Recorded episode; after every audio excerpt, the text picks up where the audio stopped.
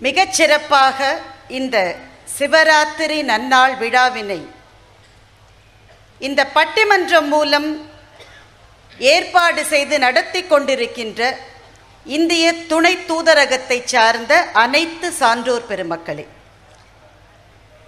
எங்கள் பெருமதிப்பிற்கும் பேரன்பிற்கும் உரிய இனிய சகோதரர் ஐயா திரு நடராஜன் அவர்களே அன்னாரினுடைய துணைவியார் அவர்களே சொந்த சகோதரர் போல எங்களை இந்த மண்ணிற்கு ஒவ்வொரு முறையும் அழைத்து மகிழ்கின்ற அன்பு தம்பி பிரபாகரன் அவர்களே.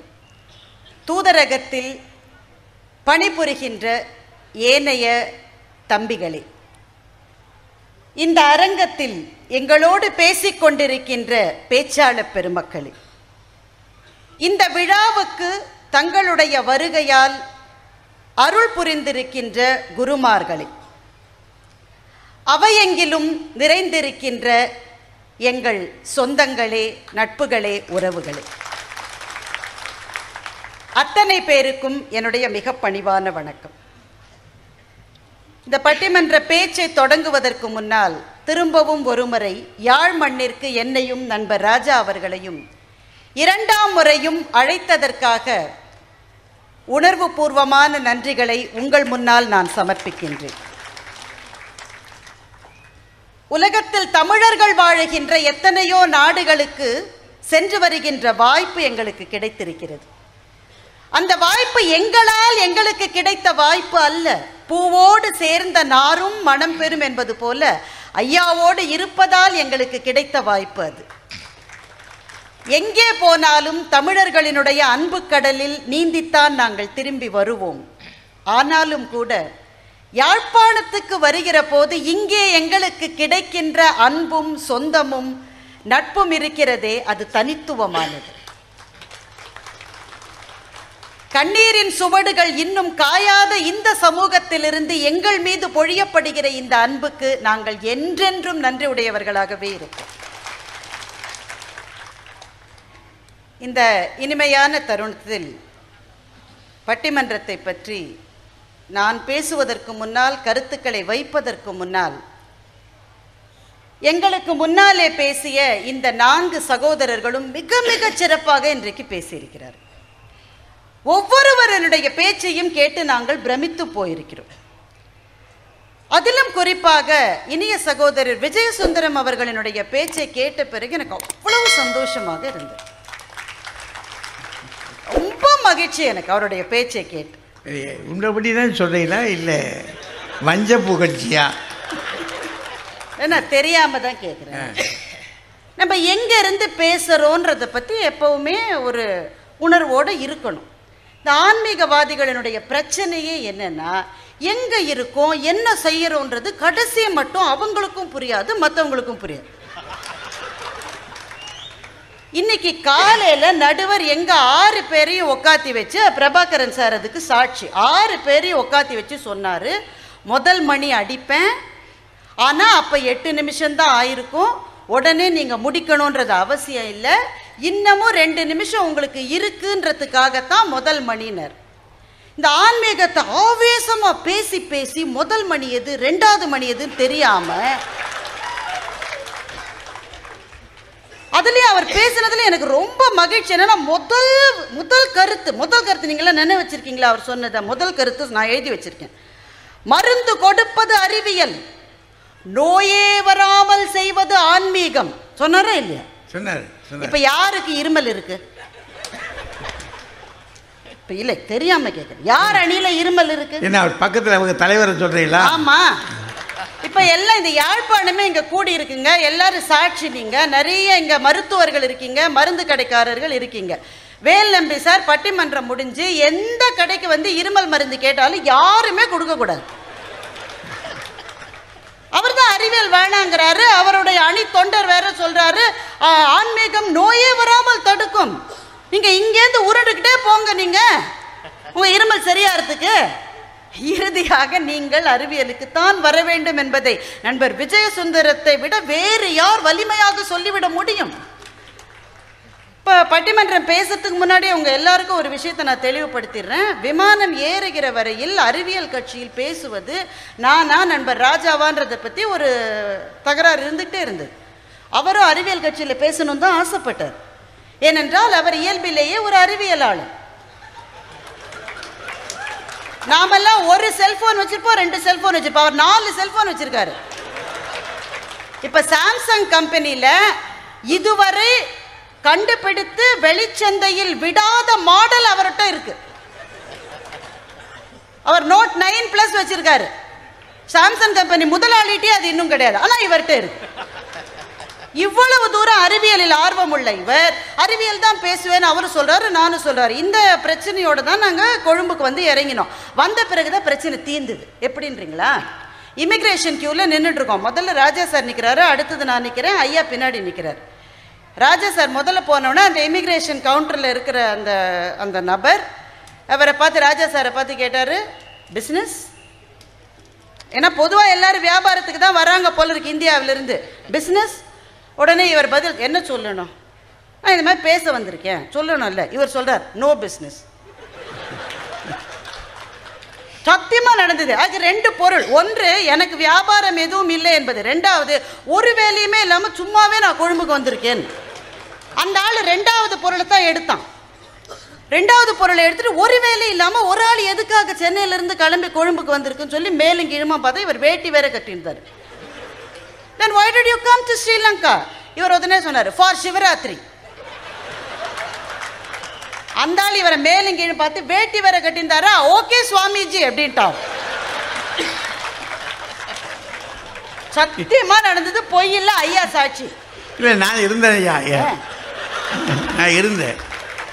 அந்த ஆள் எவ்வளோ விவரம் இல்லாத ஆளா இருந்தா இவரை பார்த்து ஓகே சுவாமி. உடனே அவருடைய மனசுக்குள்ள ஒரு மின்னல் மின்னியது இடி இடித்தது அவருடைய வாழ்க்கையில ஒரு மாற்றம் ஏற்பட்டது. சுவாமிஜி ஆயிட்டார். பார்த்தீங்களா சுவாமிஜி ஆறுது எவ்வளவு சுலபமா இருக்குல்ல? அறிவியலாளனாக ஆவது அவ்வளவு சுலபம் அல்ல. அதுக்காக படிக்கணும். அதுக்காக உழைக்கணும். ராத்திரி பகல உயிரை விடணும். ஒவ்வொரு அறிவியலாளனுக்கு பின்னாலும் எவ்வளவு மகத்தான உழைப்பு இருக்கு தெரியுமா உங்களுக்கு? நீங்க மூணு பேர் வந்து எகிரி எகிரி பேசுறீங்க. இப்போ நடுவர் ஐயா அவர்களே நான் ஒரே ஒரு சின்ன கேள்வி தான் கேட்குறேன். அவர் விஜயசுந்தரம் சார் பேசுகிற போது அறிவியல் சுயநலம் சார்ந்தது அப்படின்னு சொன்னார். சுயநலம் சார்ந்தது அறிவியல்ன்றதுக்கு என்ன காரணம் சொன்னார்னா நீங்கள் அந்த ஃபர்டிலிட்டி கிளினிக்கு போனால் கூட எவ்வளவு தொகை கட்ட வேண்டி இருக்கிறதுன்னு கேட்டார். அறிவியலுக்கு காசு செலவழிக்கிறீங்க.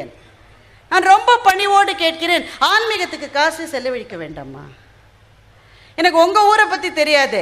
எங்கள் ஊரில் கோவிலுக்கு உள்ள நுழையிற போது கோவிலையே மறைக்கிற மாதிரி அவ்வளவு பெரிய உண்டி வச்சிருக்காங்க. எல்லா கோவிலையும் இருக்கு. எல்லா மதத்தை சார்ந்த கோவிலையும் இருக்கு. பணம் கொடுக்கிறவர்களுக்கு ஒரு வரிசை பணம் இல்லாதவர்களுக்கு இன்னொரு வரிசை என்பது கூட ஆன்மீகத்திலிருந்து வந்திருக்கிறது தானே? அதற்கு விலை இல்லையா? உண்மையான ஆன்மீகம் அப்படி இருக்காது என்று எனக்கும் தெரியும். உண்மையான ஆன்மீகத்துக்கு விலை கிடையாது. ஆனால் இன்றைக்கு இருக்கிற அறிவியலுக்கு விலை இருக்கிறது என்றால் இன்றைக்கு இருக்கிற ஆன்மீகத்துக்கும் விலை இருக்கிறது. அவர் பேசுகிற போது அவருக்கு முன்னாடி வேல் நம்பி சார் பேசினார். வேல் நம்பி சார் வந்து ரொம்ப நல்லா பேசியிருக்கார். ஆரம்பிக்கிற போதே சொன்னார் மந்திரம் நாடகத்திற்கு தந்தை ஆன்மீகம் அறிவியலுக்கு தந்தை. சொன்னீங்கல்ல சார்.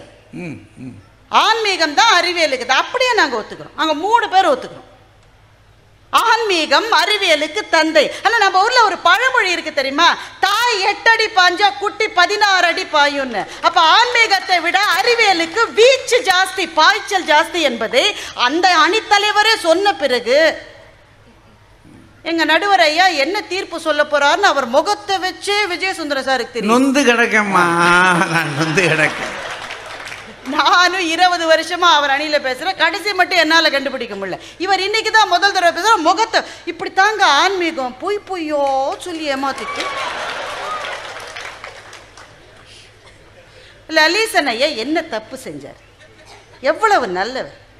ஆ, அவர் முகத்தை பார்த்தெல்லாம் தீர்ப்பு எப்படின்னு கண்டுபிடிக்கிறீங்களே? இவர் முகத்தை பார்த்தா உங்களுக்கு எப்படி இருக்கு? அவர் ஒரே ஒரு சின்ன கதை தான் சொன்னார். ஒரே ஒரு சின்ன கதை சொன்னார். ஒரு பையன் மனிதன் எப்படி வருகிறான்னு கேட்டான்னு சொன்னேன் அந்த மனிதன் எப்படி வருகிறான் என்ற கேள்வி இன்றைக்கு எல்லா குழந்தைகளுக்கும் எல்லாவற்றுக்கும் விடை தெரிந்திருக்கிறது. அப்படி என்றால் உங்கள் அறிவியல் தோத்து போனதுன்னு தானே அர்த்தம். மனிதன் கடவுளிலிருந்து தான் வருகின்றான் என்ற உண்மையை அந்த குழந்தைக்கு விளக்க தவறிய ஆன்மீகமும் தானே அங்கே தோற்று போயிருக்கிறது. ஒரு கதை சொன்னால் பார்த்து எச்சரிக்கையாக சொல்லணும் பாவம் இருமல் அவருக்கு. பாதி பாதி கதை தான் வந்தது. நீங்கள் போய் அப்துல் கலாமை சொல்லலாமா வேல் நம்பி ஐயா? அப்துல் கலாம் தன்னுடைய வாழ்க்கையில் நீங்கள் கண்டுபிடித்த அறிவியல் கண்டுபிடிப்புகளிலேயே உங்களுக்கு உங்கள் மனசுக்கு மிக மிக நெருக்கமானது எது என்று அப்துல் கலாம் அவர்களை கேட்டபோது அவர் என்ன சொன்னார் தெரியுமா? இந்த மாற்றுத்திறனாளி குழந்தைகள் இருக்கிறார்கள் இல்லையா? அந்த மாற்றுத்திறனாளி குழந்தைகளுக்கு செயற்கை கால் பொருத்துவதற்கான ஒரு உலோகம் இருந்தது. அந்த உலோகத்தில் அந்த செயற்கை காலை செய்கிற போது அதனுடைய எடை மிகுந்த அதிகமாக இருந்தது. அந்த மாற்றுத்திறனாளி குழந்தைகள் அந்த அந்த எடை மிகுந்த உலோக காலை மாட்டிக்கொண்டு ரொம்ப கஷ்டப்பட்டார்கள். அப்துல் கலாம் அவர்களினுடைய ஆலோசனையின்படி நடந்த ஒரு ஆராய்ச்சியினால் அந்த உலோகத்தினுடைய எடை வெறும் எழுநூறு கிராமாக குறைந்தது. அவ்வளவு குறைவான எடை கொண்ட அந்த உலோகத்தை வைத்து மாற்றுக்கால்களை அணிந்து கொண்ட அந்த குழந்தைகளினுடைய முகத்திலே விரிந்த புன்னகையை பார்த்தபோது நான் கண்டுபிடித்த எதையும் விட இந்த கண்டுபிடிப்பு தான் எனக்கு மகிழ்ச்சியை கொடுத்தது என்று அப்துல் கலாம் சொன்னார். அப்ப நான் என்ன கேட்கிறேன் உங்க ஆன்மீகம் ஆசைப்படுகிறது எல்லாருக்கும் மகிழ்ச்சி தர வேண்டும் என்று அந்த ஆசையை அறிவியல் தான் நிறைவேற்றி வைக்க வேண்டியிருக்கிறது. ஆன்மீகத்துக்கு உயர்ந்த லட்சியங்கள் இருக்கின்றன. ஆனால் அந்த லட்சியங்களை சமூகத்திடம் கொண்டு சேர்ப்பது எப்போதுமே அறிவியலாக இருக்கிறது. இன்னைக்கு சிவராத்திரி. இன்னைக்கு கண்ணப்ப நாயனாரை நம்ம நினைச்சு பார்க்கணும். கண்ணப்பனனுடைய கதை நம்முடைய மனசுக்கு மிகுந்த ஓப்பானது. சிவபெருமானினுடைய கண்ணிலிருந்து ரத்தம் சொருகிறது என்று பார்த்த உடனே பதைத்து போன கண்ணப்பன் ஒரு கண்ணை எடுத்து அப்பினான் சிவபெருமானினுடைய இன்னொரு கண்ணிலிருந்தும் குருதி வந்தது. கண்ணப்பன் என்ன பண்ணா இன்னொரு கண்ணையும் எடுத்து அப்ப வேண்டும். ஆனால் ரெண்டு கண்ணையும் எடுத்துட்டாக்க எங்க அப்புவது என்று தெரியாது. அதனால் தன்னுடைய காலை எடுத்து அந்த கண் இருந்த இடத்தில் அடையாளத்துக்காக வைத்துக்கொண்டு தன் கண்ணை குத்துவதற்காக தன்னுடைய வில்லை ஓங்கிய போது சிவபெருமான் பொறுக்க முடியாமல் வந்து நில்லு கண்ணப்ப.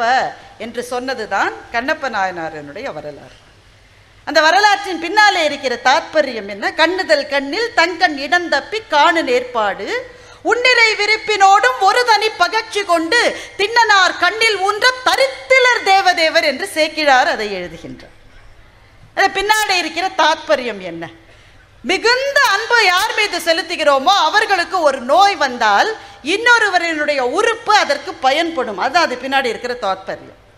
ஆன்மீகம் இதை ஆசைப்பட்டது இதை பாடலாக எழுதியது. ஆனால் அறிவியல் தான் இன்றைக்கு ஆர்கன் டொனேஷன் என்ற பெயரிலே அதை சாத்தியமாக்கி இருக்கிறது இறந்தவர்களினுடைய கண்களை எடுத்து விழியில்லாதவர்களுக்கு வைக்க முடியும் என்பது எத்தனை பெரிய மாபெரும் கொடை. அந்த கொடையை சாத்தியமாக்கியது உங்களுடைய ஆன்மீகம் ஆசைப்பட்டதோடு நிறுத்தியது. எங்கள் அறிவியல் தான் அதை சாத்தியமாக்கி காட்டியது. நண்பர்களே எங்கள் தமிழ்நாட்டை பற்றி எங்களுக்கு எல்லாம் சில குறைகள் உண்டு.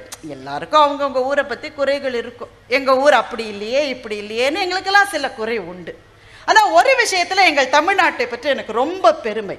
ஏனென்றால் இந்தியாவிலேயே உறுப்பு தானத்தில் தமிழ்நாடு தான் முதல் மாநிலமாக திகழ்கின்றது. அப்ப ஆன்மீகம் ஆசைப்படுமே தவிர நிறைவேற்றுவதை அறிவியல் செய்யும் எங்களுடைய மதுரை மீனாட்சி அம்மன் கோயிலிலே ஒரு தீ விபத்து நேர்ந்தது. அத்தனை ஆன்மீகவாதிகளும் மனம் பதைத்து போனோம். அழுதவர்கள் உண்டு வருத்தப்பட்டவர்கள் உண்டு. ஐயோ என்ன ஆச்சோ என்று சொன்னவர்கள் உண்டு. சரி விபத்து நடந்துருச்சியா? விபத்து நடந்தாச்சு. அடுத்த கட்டம் என்ன? அடுத்து என்ன செய்வது? என்ன செய்வது? கோவிலில் யாகங்கள் நடத்தி புனிதப்படுத்தலாம். எல்லா விதமான சரியைகள் கிரியைகள் செய்யலாம். ஆனால் முதலில் எதை செய்வோம்? முதல்ல என்ன செய்வோம்?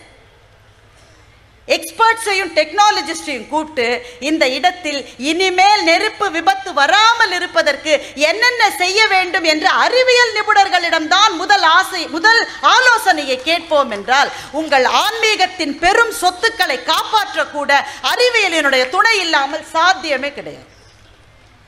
ஆன்மீகம் பெரும் சொத்துக்களை இந்த மண்ணிலே விதைத்திருக்கிறது. ஆனால் இன்றைய தேதியில் அதை காப்பாற்ற வேண்டும் என்று சொன்னால் கூட உங்களுக்கு அறிவியலினுடைய துணை தான் வேண்டும்.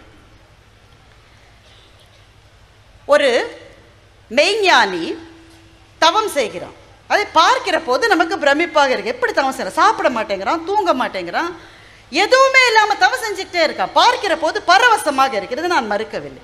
ஆனால் மெய்ஞானியினுடைய தவம் அவனுடைய அவனுடைய ஆன்ம வளர்ச்சிக்கு இதை நான் சொல்லலை. வேல் நம்பியா தான் சொன்னார். அவனுடைய ஆன்ம வளர்ச்சிக்கு தன்னுடைய சொந்த ஆன்ம வளர்ச்சிக்கு ஒரு விஞ்ஞானி பரிசோதனை சாலையிலே தவம் செய்வது போல ரிசர்ச் பண்ணுறோம் நான் போய் பார்த்துருக்கேன் அதை.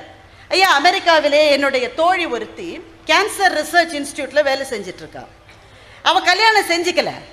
நான் கேட்டேன் ஏன் நீ கல்யாணமே செஞ்சுக்கல? என்று கேட்டால் பதில் சொல்லுகிறாள் நேரமில்லை என்று பதில் சொல்லுகிறாள். விருப்பமில்லை என்று சொல்லி இருக்கலாம் அது வேறு விஷயம். நேரமில்லை என்று சொல்லுகிறாள். அப்படி என்ன நேரம்? கல்யாணம் செஞ்சுக்க கூட நேரம் இல்லாம என்ன என்று பார்த்தால் காலை விழிப்பதிலிருந்து இரவு வரை அவர்கள் ஒரு நூறு பேர் அந்த ஆராய்ச்சி கூடத்தில் இரவு பகலாக வேலை செய்கிறார்கள். எதற்கு? எதற்கு வேலை செய்கிறார்கள்? அவர்களுக்கு சம்பளம் வருகிறது. அது வேறு விஷயம். ஆனால் சம்பளத்துக்காக யாராவது அப்படி உழைக்க முடியுமா? ஒரே ஒரு விஷயம்தான். கேன்சர் நோய் வந்தால் கீமோதெரப்பி என்கின்ற ஒன்றைத்தான் அதற்கு சிகிச்சையாக கொடுப்பார்கள் ஒரு கதிர் இயக்கத்தை செலுத்துகிறார்கள். அந்த கதிர் இயக்கம் நல்ல செல்களையும் கெட்ட செல்களையும் சேர்த்து அழித்து விடுகிறது. இவர்கள் எதுக்கு ஆராய்ச்சி செய்கிறார்கள் என்றால் கதிர்களை கண்டுபிடிக்கிறார்கள். அது நல்ல செல்களை வாழ வைத்து கெட்ட செல்களை மாத்திரம் அழிப்பதற்காக ஆராய்ச்சி செய்து கொண்டிருக்கிறார்கள். இந்த ஆராய்ச்சி வெற்றி பெறும் என்று சொன்னால் மானுட சமூகம் முழுமைக்கும் அது பயன் தருமா இல்லையா? ஒரு ஆன்மீகவாதியினுடைய தவம் அவனுடைய ஆன்ம வளர்ச்சிக்கு மாத்திரம்தான் உதவும். ஒரு அறிவியலாளனுடைய தவம் மானுட சமுதாயம் முழுவதுமே வளர்வதற்கு உதவும். தலைப்பு என்ன? சமுதாய முன்னேற்றத்துக்கு தனி மனிதனுடைய முன்னேற்றத்துக்கு எது துணை செய்யும் என்று கேட்டால் ஆன்மீகம் தான் துணை செய்யும். தனி மனிதனுடைய ஆன்ம வளர்ச்சிக்கு ஆன்மீகம் தான் தேவை. அதுதான் ஆறுதலை கொடுக்கும். நாங்கள் மறுக்கவில்லை. ஆனால் மொத்த சமுதாயத்துக்கான வளர்ச்சி என்பதை ஆன்மீகம் தராத அறிவியலால் மாத்திரம்தான் தர முடியும். நான் மிக விரைவாக சில விஷயங்களை சொல்லிவிடுகின்றேன். இந்த இந்த உங்களுடைய சமூகத்தில் இப்போது நீங்கள் அங்கங்கே அங்கங்கே அங்கங்கே சிதறி கிடக்கிறீர்கள். பதினைந்து வருஷம் எது அறிவியல் சார்? எது அறிவியல்? அற்றம் காக்கும் கருவி அறிவு. அவ்வளவுதான். ஆபத்திலிருந்து காப்பாற்றுவதற்கு ஒருவன் எதை செய்கிறானோ அவனெல்லாம் அறிவியலாளன் தான் உங்களுடைய சமூகத்தில் பதினஞ்சு வருஷங்களுக்கு முன்னால் யாழ்ப்பாணத்தில் கரண்டே கிடையாது. எப்படி படித்தீர்கள் நீங்கள்? கலாசாலைக்கு போகிறவர்கள் பள்ளிக்கூடத்துக்கு போன மாணவர்கள் பவரே இல்லாமல் கரண்ட்டே இல்லாமல் எப்படி நீங்கள் படிச்சீங்க? எவ்வளவு நேரம் மெழுகுவத்தி எரியும் எவ்வளவு நேரம் அரிக்கன் விளக்கு எரியும் உடனேயே உங்களுக்குள்ளே இருக்கிற ஒரு அறிவியலாளன் கண்டுபிடித்தான் சைக்கிளில் இருக்கிற டைனமோவை வச்சு படிக்கலான்னு. சைக்கிள் பெடலை சுத்த இன்னொருவன் டைனமோவினுடைய விளக்கில் உங்களுடைய அறிவியல் உங்களுடைய சூழ்நிலையால் உங்கள் மத்தியில் ஒரு அறிவியலாளனை உருவாக்கியதா இல்லையா? இதைத்தான் அறிவியலாளன் செய்கிறான். ஒரு சமூகம் துயரத்தில் ஆழ்ந்திருக்கிற போது காப்பாற்றுகிறான். அதனால் தான் சமூக முன்னேற்றத்துக்கு அது காரணம். சார் நீங்க பதினஞ்சு வருஷத்துக்கு முன்னாடி சைக்கிள்ல ஓட்டுறதுக்கு டயருக்குள்ள போடுற டியூப் உங்களுக்கு கிடைக்கல. வெளியில இருந்து எதுவும் வர முடியாது. என்ன பண்ணீங்க நீங்க? வைக்கோலை எடுத்து பிரித்து சைக்கிளுக்குள்ளே திணித்து தைரியமாக சைக்கிளில் போனீர்கள். இந்த சமூகத்து பிள்ளைகள். இந்த அறிவியல் வேண்டாமா? வேலம்பி சார் சொல்றாரு வேணான்றார். பதினஞ்சு வருஷம் முன்னாடி அவர் அப்படித்தான் படித்தார் ஆ, நன்றி மறக்கலாமா வேலம்பி சார்? நான் நான் மிக விரைவாக கேட்கிறேன். நேற்றைக்கு யாழ் நூலகத்தின் வாசலிலே நின்று நான் பார்த்தேன். அந்த நூலகத்தின் வாசலில் நின்று நான் பார்க்கிற போதெல்லாம் எரிகிற வாசனை எனக்கு வருகிறது. அஞ்சு லட்சம் புத்தகங்கள் அந்த நூலகத்திலே எரிந்து போயின. நான் நினைத்து பார்க்கிறேன் நினைத்து பார்க்கவே முடியாத இனிமேல் கிடைக்கவே முடியாத சொத்துக்களை புத்தகங்களை தமிழினம் இழந்து விட்டது. ஆனால் அன்றைக்கே அந்த புத்தகங்களை டிஜிட்டைஸ் பண்ணி வச்சிருந்தால் மைக்ரோஃபிலிம் பண்ணி வைத்திருந்தால் நாம் இழந்திருக்க மாட்டோம் அல்லவா? உங்களுடைய உறவுகள் எங்கெங்கோ எங்கெங்கோ இருக்கிறார்கள். அந்த உறவுகளுக்கு எல்லாம் உங்கள் குடும்பத்தை பற்றி இனிமேல் எப்படி சொல்லித்தர போகிறீர்கள்? சுவிட்சர்லாந்துல இருக்காங்க பாரிஸில் இருக்காங்க கனடால இருக்காங்க ஆஸ்திரேலியாவில் இருக்காங்க. அவர்களில் பெரும்பாலானவர்கள் யாழ்ப்பாணத்துக்கு திரும்பி வந்து வசிக்க போவதில்லை. ஆனால் அங்கே சின்ன சின்ன பிள்ளைகள் இருக்குது அந்த குழந்தைகளுக்கு உங்களுடைய குடும்பத்தினுடைய கதையை எப்படி இனிமேல் சொல்லித் தரப் போகிறீர்கள் ஒரு பாட்டி இருக்காடா? இது தாண்டா உன்னுடைய பாட்டி. இது தாண்டா உன்னுடைய தாத்தா. இவங்க யாழ்ப்பாணத்தில் என்னென்ன செஞ்சுருக்காங்க தெரியுமா? எப்படி சொல்ல போகிறீங்க ஒரு ஸ்கைப் இல்லாமல் ஒரு செல்போன் இல்லாமல் ஒரு கம்ப்யூட்டர் இல்லாமல் உறவுகளோடு இனிமா இனிமேல் முகம் முகமாக உங்களால் பார்த்து கொள்ளவே முடியாது என்றால் நமக்கு டெக்னாலஜி வேண்டாமா? நமக்கு அது தேவையில்லையா? எங்கெங்கோ இருக்கிறவர்களை ஒ- ஒரே வீட்டுக்குள்ளே இருப்பது போன்ற உணர்வை கொடுப்பது டெக்னாலஜி தானே தொழில்நுட்பம் தானே? இலக்கிய பதிவுகள். இன்றைக்கு தமிழ் மிக தொன்மையான மொழி என்று நாம் சொல்லுகிறோமே எப்படி சொல்லுகிறோம்? ஊவே சாமிநாத ஐயர் வருவதற்கு முன்னால் எட்டு பா பத்து பாட்டு தெரியாது எட்டு தொகை தெரியாது சிலப்பதிகாரம் தெரியாது சீவக சிந்தாமணி தெரியாது. அவன் அவன் வீட்டில் அதை ஒரு ஓலைச்சுவடியில் வச்சு பூஜை பண்ணிட்டு இருந்தான். பூஜை பண்ணினா பரவாயில்ல போகிக்கு அது நெருப்புல போட்டு எரிச்சிட்டு இருந்தான். ஏன்னா அது ஒரு சாங்கியம் என்று அவன் நம்பினான். அவனிடமிருந்து கெஞ்சி கதறி ஓலைச்சுவடிகளை வாங்கிய U. Ve. Saminatha Iyer publishing technology printing technology என்ற அறிவியலின் துணை கொண்டு அதை புத்தகமாக பதிப்பித்ததனால் தான் இன்றைக்கு நாம் சொல்லிக் கொண்டிருக்கிறோம் தமிழ் ரெண்டாயிரம் வருஷ பழமை வாய்ந்தது என்று. இதை பேராசிரியர் வேல் நம்பி தமிழ் சொல்லிக் கொடுக்கிறவர் இதை தெரிந்து கொள்ள வேண்டும். இங்கே எவ்வளவோ பெண்கள் இருக்கீங்க. உங்கள் பாட்டிகள் சமையல் அறையில் எப்படி வாழ்ந்தார்கள்? யோசிச்சு பாருங்க. சமையல் அறையிலிருந்து அவர்களுக்கு ஒரு நாளாவது விடுமுறை கிடைத்ததா? எப்படிப்பட்ட அடுப்பு? அக்னியே அணையாத அடுப்பு. நெருப்பு அணைஞ்சிட்டா பக்கத்து வீட்டுக்கு போய் நெருப்பு வாங்கிட்டு வரணும். சமையல் ரூமில் லைட்டு கிடையாது. எப்படி நின்று கொண்டு சமைத்தார்கள் நம்முடைய பாட்டிகள்? இன்றைக்கு நம்முடைய சமையல் அறை அலை அறைகளிலே அப்படி திறந்தவுடன் அடுப்பு எரிகிறது மிக்ஸி இருக்கிறது கிரைண்டர் இருக்கிறது வகை வகையாக சாப்பாடு செய்து தர முடிகிறது. பெண்களினுடைய வாழ்க்கை மாத்திரம் அறிவியல் இல்லை என்றால் அழுகி போயிருக்கும் அழுகி போயிருக்கும். ஆண்கள் நமக்கு உதவி செய்தார்களா? இல்லையே அறிவியல் சாதனம் தான் நமக்கு உதவி செய்தது. அதுக்கெல்லாம் சேர்த்து இப்போ நாங்கள் செய்கிறோம்மா செய்யுங்க அப்பெல்லாம் பண்ணாக்க இப்ப செய்யணும் நீங்க. சாதி இருந்ததே உங்கள் சமூகத்தை பற்றி தெரியாது எங்கள் ஊரில் சொல்லுகிறோம். சாதி இருந்ததே ஒரு ஜா ரெண்டு அடுக்கு ஜாதிகளை சேர்ந்தவர்கள் ஒன்றாக போய்விட முடியுமா எங்களுடைய ஊரில்? சினிமா வந்தது அத்தனை ஜாதிக்காரனும் ஒன்னா உட்காந்து பார்த்தான். ஒரு அறிவியல் கருவி வந்த பிறகுதான் ஜாதி என்றதே அன்றைக்கு மறைந்தது. மறந்துடாதீங்க. பெருமக்களே ஆன்மீகம் குறைபாடுடையது என்று சொல்லவோ போதாது என்று சொல்லவோ நாங்கள் வரவில்லை. ஆன்மீகம் தனி மனிதனுடைய வாழ்க்கையினுடைய பரவச கணங்களை அவனுக்கு தருகிறது. ஆனால் ஆன்மீகம் எதையெல்லாம் செய்ய வேண்டும் என்று சொல்லுகிறதோ அதை செய்து முடிப்பதற்கான அத்தனை பெரிய பாய்ச்சல் ஆன்மீகத்துக்கு கிடையாது. நான் இதை சொல்லி நிறைவு செய்கிறேன். ஆன்மீகத்தினுடைய மிகப்பெரிய குறை என்ன தெரியுமா? ஆன்மீகவாதி என்று இருக்கிற ஒருவர் மற்ற எந்த ஆன்மீகவாதியினுடைய கருத்துக்களையும் ஏற்றுக்கொள்ள மாட்டார். இதுதான் கடைசி இதுதான் முடிவு. அவன் சொல்றது தப்பு அவன் பொய் அவன் திருடன் ஆனால் அறிவியலாளன் இருக்கிறானே அவன் ஒரு ஆராய்ச்சி செய்து ஒரு முடிவை கண்டுபிடித்திருக்கிறான். இன்னொரு அறிவியலாளன் இன்னொரு முடிவை கண்டுபிடித்திருக்கிறான் என்றால் என் முடிவு தவறு அந்த முடிவு தான் சரி என்று ஒத்துக்கொள்ளக்கூடிய பெருந்தன்மை அறிவியலாளனுக்கு தான் உண்டே தவிர ஆன்மீகவாதிக்கு கிடையாது. ஆன்மீகம் துரதிருஷ்டவசமாக மக்களை பிரித்து போட்டுவிட்டது கடந்த நூறு ஆண்டுகளில். அறிவியல் தான் இணைத்து வருகின்றது. சாலுமன் பாப்பையா ஐயா இங்கே வந்தது எங்களுக்கெல்லாம் எவ்வளவு சந்தோஷம் என்று வேல் நம்பி சொன்னார். பாப்பையா சார் ஐம்பத்தைந்து வருடங்களாக பட்டிமன்றம் பேசிக் கொண்டிருக்கிறார்.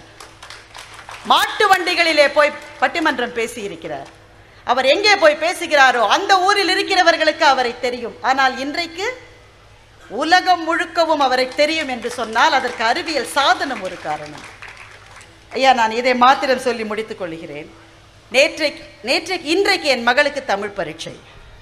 அவள் தமிழ் பரீட்சையின் போது நான் இருந்து சொல்லிக் கொடுப்பது தான் வழக்கம். ஆனால் யாழ்ப்பாணத்துக்கு நான் வந்து விட்டேன். அவளிடம் கேட்டேன் எப்படி தமிழ் பரீட்சை எழுதப் போகிறாய்? என்ன போர்ஷன் உனக்கு? திருக்குறள் தான். மூணு அதிகாரம். எதுவுமே புரியல எனக்கு. நான் என்ன செய்வதுமா? நான் ஃப்ளைட்டில் இருக்கேன். என்னால் சொல்லிக் கொடுக்க முடியாது. அவள் உடனே திரும்ப ஃபோன் பண்ணா. நீ கவலைப்படாதம்மா நான் ஒரு ஆப்பை டவுன்லோட் பண்ணிட்டேன். திருக்குறள் ஆப்பை டவுன்லோட் பண்ணி வச்சிருக்கேன். அதுலேருந்து நான் படிச்சுட்டேன். புரிஞ்சுதா? புரிஞ்சுது. எப்படி புரிஞ்சுது? நம்ம சாலமன் பாப்பையா தாத்தாவினுடைய விளக்க உரைதாம்மா அதில் இருக்கு. இந்த தாத்தா நேரிலிருந்து சொல்லிக் கொடுக்க முடியாததை பதிவிறக்கம் செய்து ஒரு தொடு கணினியில் அவளால் படித்துவிட முடியும் என்று சொன்னால் பெரியவர்களே நம் எதிர்கால சந்ததியினருக்கு நம்முடைய மொழியையும் கலாச்சாரத்தையும் எடுத்துக்கொண்டு போக அறிவியல் தான் நமக்கு துணை செய்யுமே தவிர ஆன்மீகம் அல்ல என்று சொல்லி நல்ல வாய்ப்புக்கு நன்றி பாராட்டி முடிக்கிறேன். எப்படி இந்த அவையை அப்படியே தன்வசம் திருப்பிக்கிட்டாங்க பார்த்தீங்களா? அதான் பேச்சு. ஒரு பேச்சு என்பது அவையை தன்வசம் திருப்பணும். கேடாரும் வெட்பமொழிவதாம் சொல் என்று சொன்னானே நம்முடைய பாட்டன். அது மாதிரி அவையில் அதை இதையும் சொல்லி தன் கட்சிக்கு அத்தனை பேரை இழுத்து கொண்டு வந்து நிறுத்தி உங்ககிட்ட கைதட்டை வாங்கிட்டு உட்காண்டார் பிரச்சனை என்ன இப்போது ராஜாவுக்கு தான். வாங்க. இப்போ நான் சாமியாராக ஆகிவிட்டேன். ஒரே ஒரு இமிகிரேஷன் ஆஃபீஸர் என்னை சாமியார் ஆகிட்டார் அப்படின்னு அந்த அம்மா வந்து இவ்வளோ நேரம் பேசினாங்க. ரொம்ப சிரமந்தான் அதுக்கப்புறம் நான் வந்து பேசுறது. பேசாமல் நடந்தே ஊருக்கு போகலாமான்னு நினைக்கிறேன். குறுக்க போனால் பக்கமாமே. ரொம்ப கோபமாகவும் ஆவேசமாகவும் அப்படி பிரமாதமாக பேசியிருக்காங்க. என்ன சொன்னாங்க? ஒரே ஒரு ஆப்பை டவுன்லோட் பண்ணிட்டோம்னா ஐயா வந்து சொல்ல தேவையில்லை. அவ- அம்மாவும் பேச வேண்டியதில்லை நாங்கள் இப்போ ஐயா பேச்செல்லாம் யூடியூப்பில் நிறைய இருக்கு. அதையே டவுன்லோட் பண்ணி இங்கே காட்டியிருக்கலாம். எதுக்காக ஐயாவை இங்கே கூட்டிகிட்டு வந்தீங்க? ஆயிரம் தான் ஆப் இருந்தாலும் ஒரு ஐயா மாதிரி ஆகுமா ஐயா? என்னையா நீங்க? இது வேற ஒண்ணும் இல்ல. தங்களை அணிக்கு வைக்கிற ஆப்பு அது. இதுக்கு ஒரு அணி இதுக்கு ஒரு தலைவி. நான் நாலு செல்போன் வச்சிருக்கேனா அதனால நான் என்ன தாமஸ் ஆல்வா எடிச்சனா ஏதோ பழைய செல்போனெல்லாம் யார்கிட்டையும் கொடுக்க மனம் இல்லாமல் இருந்தே வச்சுருந்துருக்கிறேன். இது ஒரு பெரிய விஞ்ஞான கண்டுபிடிப்பாயா அதான் ஒன்றும் தெரிஞ்சுக்கங்க இந்த அணியில் இருக்கிற ரெண்டு பேர் இந்த நடுவில் ஒருத்தர் இருக்காரு. அவர் பாவம் நொந்து போய் வந்திருக்கிறார். கட்சி பேசணுமே தவிர அந்த அணியில் இருக்கிறவர் சட்டை பையை பாருங்கள். அடுத்தவன் சட்டை பைய நீங்கள் எதுக்கே பார்க்குறீங்க அறிவியல் எப்போதுமே அங்க என்ன இருக்கு இங்க என்ன இருக்கு அங்க என்ன இருக்கு இங்க இருக்கு. உன்கிட்ட என்ன இருக்குன்னு பார்க்கணுமே தவிர ஊர்ல என்ன இருக்குன்னு ஏன் பாக்குறீங்க இந்த அவரிடம் நான்கு செல்போன் இருக்கிறது. அவர் ராஜா சார் பெண்களுக்கு எல்லாம் அப்பாவாக நடிக்கிறார். அப்பாவை தானே நடிக்கிறேன். இதுக்கே உங்களுக்கு ஏன் இவ்வளவு பொறாம? இந்த மூணு பேருமே பொறாம பிடிச்சிருக்கிறாங்க. ஆன்மீகம் பொறாமப்படாது. இப்போ நீங்க ஒரு பத்து வீடு வச்சிருக்கிறீங்க சென்னையில். அப்படின்னு பேப்பர்ல போட்டிருந்தான். நான் ஏதாவது சொன்னேனா இது வரைக்கும்.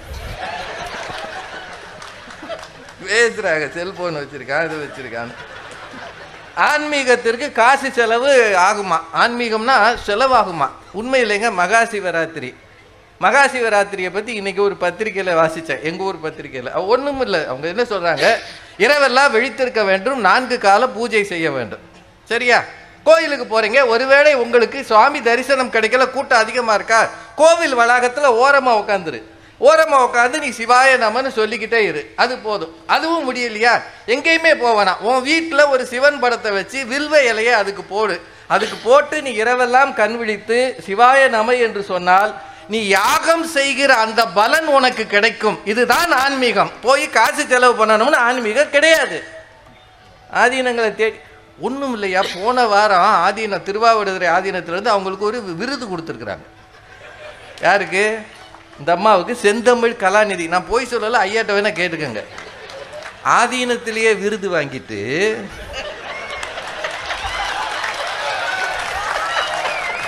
அங்கிருந்து இங்க வந்து இந்த கடல் கடந்த உடனே ஆளுகளே மாறிடுறாங்க ஐயா. சமயம் பிரிக்கிறது. எங்க சொல்றீங்க? இந்த மண்ணில ஆறுமுக நாவலர் திரு விவிலியம் பைபிளை மொழிபெயர்ப்பதற்கு உதவினார். ஆனால் கடைசி வரைக்கும் அவர் சைவராக வாழ்ந்தார். ஒரு சைவராக இருந்து கொண்டு இந்து சமயத்தின் அத்தனை உன்னதங்களையும் அறிந்த அவர்தான் வேறு சமயம் என்று பார்க்காமல் தமிழுக்கு இது ஒரு கொடை என்று பார்த்தார். அப்படித்தான் பார்க்கணும். அதுதான் சரியான ஆன்மீகம். எங்களை போயிட்டு என்னென்னமோ பேசியிருக்காங்க அந்த அம்மா. அது நில்லு கண்ணப்ப அப்படின்னு சொன்னார். அது கரெக்டு சிவபெருமான் தன்னுடைய அடியவர்களை எப்போவுமே ஒரு சோதனை கொடுத்து காப்பாற்றுவார். மெய்ப்பொருள் நாயனார் சரித்திரம் படிச்சிருக்கீங்கல்ல? கொல்ல வந்தவனை தன்னை கொல்ல வந்தவனை நம்முடைய சீடர்கள் எதுவும் செஞ்சிடக்கூடாது என்பதற்காக தத்தா நமர் என்று சொல்லி பகைவனுக்கு அருள்வாய் நன்னெஞ்சே என்று வாழ்ந்த அடியார்களையும் பெரிய புராணம் சொல்லுதா இல்லையா? இதுதான் ஆன்மீகம். இதை தெரிஞ்சுக்கிறதுக்கு அந்த அவர் இருக்காரு இந்த சிவகுமாரன். எனக்கு ரொம்ப கஷ்டமா இருக்கு. உள்ளம் என்பது ஆமை அதில் உண்மை என்பது ஊமை. இந்த சினிமா பாட்டுலாம் யாரு கேட்டா? அறிவியல் கருவிகள் இருப்பதால் தான் நாங்கள் பேசுவது அங்கு வரைக்கும் கேட்கிறது. அந்த காலத்தில் அப்பர் சுந்தரர் சம்பந்தர்லாம் பாடுனாங்களே. மைக் வச்சுக்கிட்டா பாடினாங்க?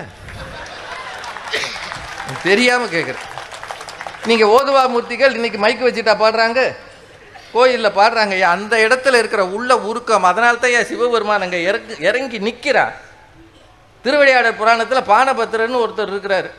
அவர் பாடினதாக ஹேமநாத பாகவதர் சினிமாவாவது பார்த்துருப்பீங்க இல்லையா திருவிளையாடல் அது உடனே இவங்க சொல்லுவாங்க சினிமா தான் ஜாதியை ஒழித்தது. அதுலேயே தேவர் மகன் கவுண்டர் பொண்ணுன்னு படம் எடுக்கிறான். சின்ன கவுண்டர்னு படம் எடுக்கிறான் ஜாதியை ஒழிச்சதாம்மா. நல்ல சினிமாவே பா அவங்க பார்க்குறதுல அப்படி தான் இருக்கும். சார் அ- அறிவியல் வந்து இவங்க சொல்கிறாங்க வெள்ளைக்காரன் நம்மை ஆண்டான் அறிவியல் வளர்ந்ததால் தான் நம்மை ஆண்டான். அவர் உண்மையை சொல்லுங்க. எல்லா காலத்திலும் நாம் அடிமைப்பட்டு போனதற்கு காரணம் மற்றவர்களுக்கு அறிவியல் இருந்ததாலா நம்மிடம் ஒற்றுமை இல்லாததாலா? தயவு செய்து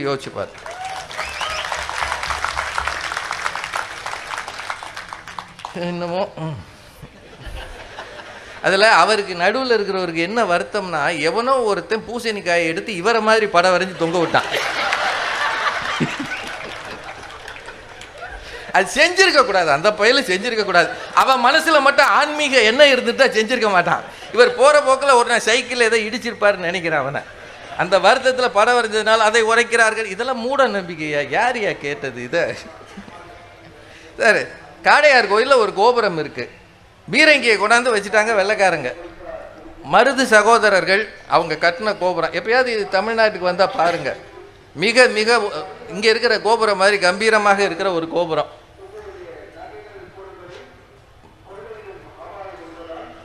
என்கிட்ட ஒன்றும் இல்லையா? நகையே இல்லை பொருள் எப்படி இருக்கும்? சரி அதெல்லாம் தேவைப்படுது. ஏன்னா அறிவியல் இதெல்லாம் சொல்லுவோம். இடையிடையே எடை இடைஞ்சல் பண்ணும் காளையார் கோயில் கோபுரம் எழுந்து நிற்கிறது. அந்த கோபுரத்துக்கு முன்னாடி பீரங்கியை வச்சு கொண்டாந்து நிறுத்திட்டாங்க. நீ உன் உயிரை இங்கே கொடுக்கணும். உன் தலையை கொடு. இல்லாட்டி இந்த கோபுரத்தை காலி பண்ணிடுவேன் மருது சகோதரர்கள் வந்து சரண்டர் ஆனார்கள். எதற்காக? ஆங்கிலேயருக்கு அடிமைப்பட்டு பயந்து அல்ல. இந்த கோபுரம் சிவன் கோவில் காக்கப்பட வேண்டும் என்பதற்காக உயிரை கொடுத்து வாழ்ந்த இந்த மண் தமிழ் மண்.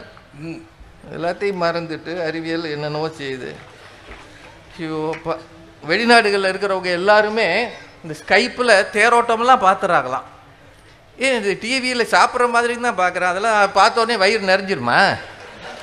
கேஎஃப்சியே காட்டுறாயா? அதெல்லாம் பார்த்தோன்னே ஆஹா நான் டிவியில் பார்த்து விட்டேன். எனக்கு வயிறு நிறைந்து விட்டது. சொல்லுவாரா சிவகுமாரன்?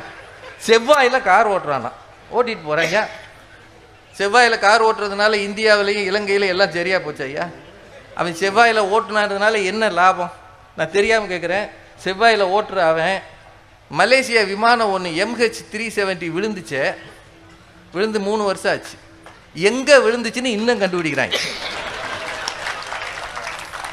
செவ்வாயில் ஓட்டுறியப்பா இதை ஓட்டப்படாதா? எங்க விழுந்துச்சு தெரியலங்கய்யா. நீங்க வேணா சொல்லுங்க உங்க அறிவியலை இப்போ இந்த மூணு பேர் நல்ல டீம் அறிவிங்க செவ்வாயில் விழுந்துச்சு. இத்தனை வயது வரை எல்லாரையும் வாழ வைப்பது என்பது அறிவியல் அப்படின்னு ஐயா சொன்னார். உண்மையை சொல்லுங்க. அது அறிவியலா? மக்களின் அன்பும் ஆசீர்வாதமும் இருந்தால் வாழ்நாள் நீடிக்கும். ஆண்டவனின் அருள் இருந்தால் வாழ்நாள் நீடிக்கும். அறிவியலால் மட்டுமா வாழ்நாள் நீடிக்குது? ஃபேஸ்புக்கில் நிறைய பேர் சேர்ந்து அறிஞர் ஆயிடுறாங்களாம் தமிழ்நாட்டிலலாம் ஃபேஸ்புக்கில் ஃப்ரெண்ட் ஆயிடுறாங்க தயவுசெய்து இங்கே இருக்கிற பிள்ளைகளுக்கெல்லாம் சொல்கிறேன் ஆயிடாதீங்க ஃபேஸ்புக்கில் ஒரு பொண்ணுங்க சமீபத்தில் ஐம்பது வயசுக்காரன அவ ஃப்ரெண்ட் ஆகிடுச்சு இதுக்கு பதினாறு வயசு அவனுக்கு ஐம்பது வயசு. ரெண்டு பேரும் கல்யாணம் பண்ணுற மாதிரி பேசிட்டாங்க. இந்த பொண்ணுக்கு தெரியாது அவனுக்கு ஐம்பது வயசுன்னு. அவன் இளைஞன் மாதிரியே போய் சொல்லியிருக்கான். அறிவியல் போய் சொல்லும். கடைசியில் சென்னை ஏர்போர்ட்டில் வந்து பார்த்துருக்காங்க. அவன் வந்து ஏறக்குறைய என்னைய மாதிரி இருந்திருக்கான்னு வைங்க. நான் ஏன் சிவகுமாரன் சார் சொல்லுவானே? அப்புறம் அவர் போகிறப்ப என் மேலே கோவப்படுவானே? அந்த பொண்ணு பார்த்தோன்னே மயங்கிடுச்சு. ஹே இவ்வளோ வயசானவன நான் எப்படி கல்யாணம் பண்ணுறதுன்னு ஆசிட் அடிச்சிடறான்யா முகம் தெரியாதவனுக்கு முகமாக இருக்கு. இருக்கிற முகமும் காணா போயிடுது. என்னையா கொடுமை. அவர் நம்ம லலீசன் ஐயா இருக்காரு. ரொம்ப மோசம். அறிவுடையார் எல்லாம் உடையார். அறிவிலார் என்னுடையரேனும் இலர் அப்படின்னு அவர் சொன்னார். இதை திருக்குறளில் ஒரு வரி இருக்கு? அறிவினால் ஆகுவதுண்டோ பிரிதின் நோய் தன்னோய் போல் போற்றா கடை அது திருக்குறள் தானுங்கய்யா? அடுத்த ஆன்மீக கூட்டத்தில் கரெக்டாக பேசுவார். கடவுள் படைச்ச மனுஷனை அப்படின்னு ஒரு ஒருத்தர் சொல்லியிருக்கிறாரு. ஒரு அம்மா சொல்லியிருக்கு. இன்னொரு வீட்டம்மா சொல்லியிருக்கு. உங்கள் அப்பா வந்து அந்த ஃபேமிலியே ஒரு குரங்கு ஃபேமிலி அப்படின்னு சொல்லியிருக்கு. இந்த கதையை இவ்வளோ தூரம் ஒரு தூக்கிட்டு வரணுமா? அமெரிக்காவில் இருக்கிறவர்களாம் நல்லா வாழ்கிறார்களா செவ்வாய் கிரகத்தில் போய் ஹனிமூன் வைக்கிறாங்கன்னு அவர் சொன்னார். அவன் காலையில் கல்யாணம் பண்ணிட்டு மத்தியானம் டைவர்ஸ் பண்ணிடுறான். கல்யாணத்துக்கு வந்தவங்க டைவர்ஸுக்கு ஆசீர்வாதம் பண்ணிட்டு போயிடுறாங்க. இதெல்லாம் ஒரு கலாச்சாரம் இதுக்கு சப்போர்ட் பண்ண ஒருத்தர். சார் ஒரு சில விஷயங்களை தயவு செய்து நினச்சிக்கோங்க. உண்மையிலேயே சென்னையில் தண்ணீர் இருபத்தஞ்சு ரூபா ஒரு லிட்டர். டெல்லியில் இப்போ ஐயா வேறு அங்கே போக போகிறார் நேற்று ஒரு பத்திரிகையில் விளம்பரம் வந்திருக்கு. எங்கள் பள்ளியில் உங்கள் பிள்ளைகளை சேருங்கள். சுத்தமான காற்று இங்கே தரப்படுகிறதுன்னு வந்திருக்கு. சே டெல்லியில். அறிவியல் கடைசியில் தண்ணீரை கெடுத்து விட்டது காற்றை கெடுத்து விட்டது பூமியை கெடுத்து விட்டது அத்தனையும் கெடுத்து விட்டு சமூகத்தை எப்படி வாழ வைக்கும்? எப்படி வாழ வைக்கும்? அடுத்த தலைமுறைக்கு இந்த மண்ணை கொடுக்காமல் தண்ணீரை கொடுக்காமல் சுத்தமான காற்றை கொடுக்காமல் எப்படி வாழ வைக்கும்? வெறும் டிவியை மட்டும் காட்டினா போதுமா? இங்கே வேற ஒன்றும் வேண்டாங்க. அறிவியல் எல்லாருக்கும் சேர் கொடுத்தது. சேரில் உட்காந்துருக்கீங்க அது அறிவியல் கொடுத்த சேர் தானேங்க. அதுக்காகவா கூட்டம் உட்காந்துருக்கு ஆனால் உள்ளத்துக்குள்ள இது சிவராத்திரி இந்த இடத்துல பாப்பையா சார் பட்டிமன்றத்தை கேட்கணுன்ற அன்பு உள்ளம் இருப்பதால் தான் எத்தனை பேர் மண்ணில் உட்காந்துருக்காங்க தரையில் உட்காந்துருக்கிறாங்க நிற்கிறாங்க அங்கெங்கே உட்காந்துருக்காங்க இதெல்லாம் எதனால் நடக்குதுன்னா என்னமோ பேசுகிறாங்க இன்னும் ஒரே ஒரு விஷயங்க. இந்த ஊரில்ங்க இந்த வட கொரியா இதெல்லாம் சொன்னாங்க பாருங்க. விமானமும் குண்டுகளும் மட்டும் இல்லாது இருந்தால் இந்த மண் என்றைக்கும் ஆன்மீக பூமியாக புனித பூமியாக அமைதி பூமியாக இருந்திருக்கும் உலகம் முழுக்க. ஞாபகம் வச்சுக்கோங்க. லிட்டில் பாய் அப்படின்ற ஒரே ஒரு அணுகுண்டின் வீச்சு இன்றைக்கும் இன்றைக்கும் ஜப்பானில் உணரப்படுகிறது. அதை போட்டவன் அந்த அந்த அந்த விமானி பைத்தியமா போயிட்டான். தெரியுமா உங்களுக்கு? இந்த அம்மா சொல்றாங்க இரவு பகலாக வேலை செய்வார். இரவு பகலாக கல்யாணம் பண்ணாம வேலை செய்வார். ஆன்மீகவாதி இருந்தால் நிஜ ஆன்மீகவாதிகள் கல்யாணம் பண்ணாம இருக்காங்க. நீங்க அவங்களையெல்லாம் பார்க்காம டிவியில வர்றாளா பார்த்தீங்கன்னா? நித்யானந்தாவே இருந்தா? நித்யானந்தாவே பார்த்தீங்கன்னா. ஒரு விஷயம் ரமண மகரிஷி இதே மாதிரி ஒரு சிவராத்திரி அன்னைக்கு சீடர்கள் எல்லாம் சுத்தி உட்காந்துருக்காங்க எல்லாரும் கேட்குறாங்க இரவு முழுக்க விழிக்க வேண்டுமே. எங்களுக்கு நீங்கள் தட்சிணாமூர்த்தி மந்திரத்தை உபதேசம் பண்ண வேண்டும் அப்படின்னு கேட்குறாங்க ரமண மகரிஷ்ட நிறைய சீடர்கள். அவர் ஏதாவது சொல்வார் என்று அவரே பார்த்து கொண்டிருக்கிறார்கள். புன்னகை பூத்த முகத்தோடு அருள் பொலிகின்ற கண்களோடு அவ்வளவு பேரை பார்த்துக்கிட்டே இருந்தாராம் இரவு முழுக்க. காலை நாலரை மணிக்கு சொன்னாராம் என்ன உபதேசம் விளங்கியதா? அப்படின்னு கேட்டாராம். தட்சிணாமூர்த்தியைப் போல் மௌனத்தில் உபதேசம் பண்ணுவதற்கும் இந்த மண்ணிலே ஞானிகள் இருந்திருக்கிறார்கள் அவர்கள்தான் உண்மையான ஆன்மீகவாதிகள். அது மௌனத்தில் சொல்லப்பட்டது அது. அது மாதிரியான விஷயங்களை இந்த மண்ணிலே எத்தனையோ பேர் செய்திருக்கிறார்கள். பால் பிரண்டன் ஒரு அறிஞர் வெளிநாட்டுக்காரன் ரமணரை பார்க்க வந்தான் நிறைய கேள்விகள் கேட்டுட்டு வந்தான் எழுதிட்டு வந்தான் வந்து உங்கள்கிட்ட நான் எல்லாம் கேள்வி கேட்க போறேன்? அது ஒரு பேட்டி மாதிரி. வந்தவன் பேசாம முன்னாடி உட்காந்தான் உட்காந்துக்கிட்டே இருந்தான். இவரும் பார்த்துக்கிட்டே இருந்தார். ஒரு மணி நேரம் ஆச்சு எழுந்தான். என் கேள்விகளுக்கெல்லாம் விடை கிடைத்ததுன்னு போனான் சீடனானான் இந்த மாதிரியான ஆன்மீகவாதிகளை தயவு செய்து நினைவில் கொள்ளுங்கள். அதுதான் சரியான ஆன்மீகம். அறிவியல் வேண்டாம்னு சொல்லலையே இப்போ நாங்கள் திரும்பி போகும்போது விமானத்தில் தான் போக போகிறோம் வேண்டாம்னு சொன்னோம்? இல்லை. அதையும் தாண்டி ஆன்மீகம். ஆன்மீகம்னா என்ன? அதில் எங்கள் அடியில் நிறைய சொன்னாங்க. பக்கத்தில் இருப்பவர் துன்பம் தன்னை பார்க்க பொறாதவன் புண்ணியமூர்த்தி. இது பாரதியார் சொன்னது. இப்போ நம்ம எத்தனையோ நாடுகளில் ஏழைகள் இருக்கிறார்கள். வளர்ந்த நாடுன்னு ஐயா சொன்னாரு வளர்ந்த நாடுகள் தங்களிடம் இருக்கிற கோதுமையை கொண்டு போய் கடலில் கொட்டுகிறது. ஆனால் எத்தியோப்பியாவிலும் சோமாலியாவிலும் ஏழைகள் இருக்கிறார்கள். அங்கே போய் கொடுக்க மறுக்கிறது. ஆன்மீக உள்ளம் மட்டும் இருந்திருந்தால் ஏழைகள் அகதிகள் இந்த மண்ணில் இருக்கவே மாட்டார்கள். ஏன் இருக்கிறார்கள்? ஆன்மீக உள்ளம் இல்லாமல் போனது. இதுதானே விஷயம்? இது? அதில் இன்னும் ஒன்றுங்க இந்த செல்ஃபோன் இருக்கு பாருங்க. செல்ஃபோன் இப்போ பாரதி பாஸ்கர் மேடம் நாங்களும் இந்த வண்டியில் வந்தோம். அங்கேருந்து. வர்ற வழியில் ஒரு ஆள் அவங்கள கூப்பிட்ருக்கான் கூப்பிட்டா இவங்க ம- உடனே மெசேஜ் அடிக்கிறாங்க. I am in a meeting அப்படின்னு. அதுவே முதல்ல போய். I am going for a meeting தான் கொடுக்கணும். ஆனால் அதில் ஏற்கனவே அடிச்சிருக்கு. அதையே அப்படி ஒரு தொட்டோன்னே அது போயிடுது. I am in a meeting அப்படின்னாங்க. அவன் விடாமல் அடிக்கிறான். அவன் என்ன நினைக்கிறான்னா நான் கூப்பிட நீ எடுக்காமல் இருப்பியா? செல்ஃபோன் நான் கூப்பிட நீ எடுக்காமல் இருப்பியா? நிறைய பேர் யாழ்ப்பாணத்தில் உட்காந்துக்கிட்டே கொழும்புல இருக்கேன்னு பேசுகிறானா இல்லையா? பேசுகிறானா இல்லையா? நானே இன்னைக்கு ஒருத்தர் சொல்லியிருக்கிறேன். ஏன்னா இவங்க சொன்னதை பார்த்தேன் நான் வந்து இப்போ கொழும்புல இருக்கிறேன். நாளைக்கு காலையில் வந்துடுவேன்னு சொல்லியிருக்கிறேன்.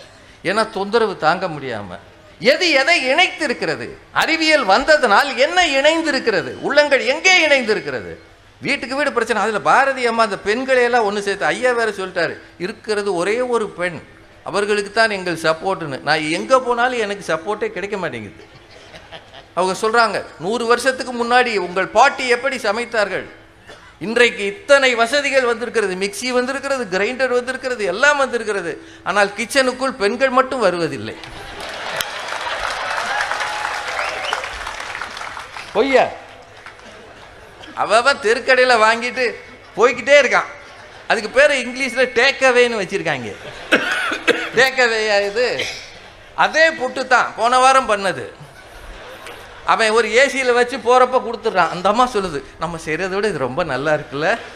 ஊர் போய் செஞ்சு கொடுத்தானா உனக்கு தானே நல்லா இருக்கும். இந்த இது இந்த மிக்ஸி கிரைண்டரில் தூக்கி ரோட்டில் போடு. சொல்ல முடியுமா?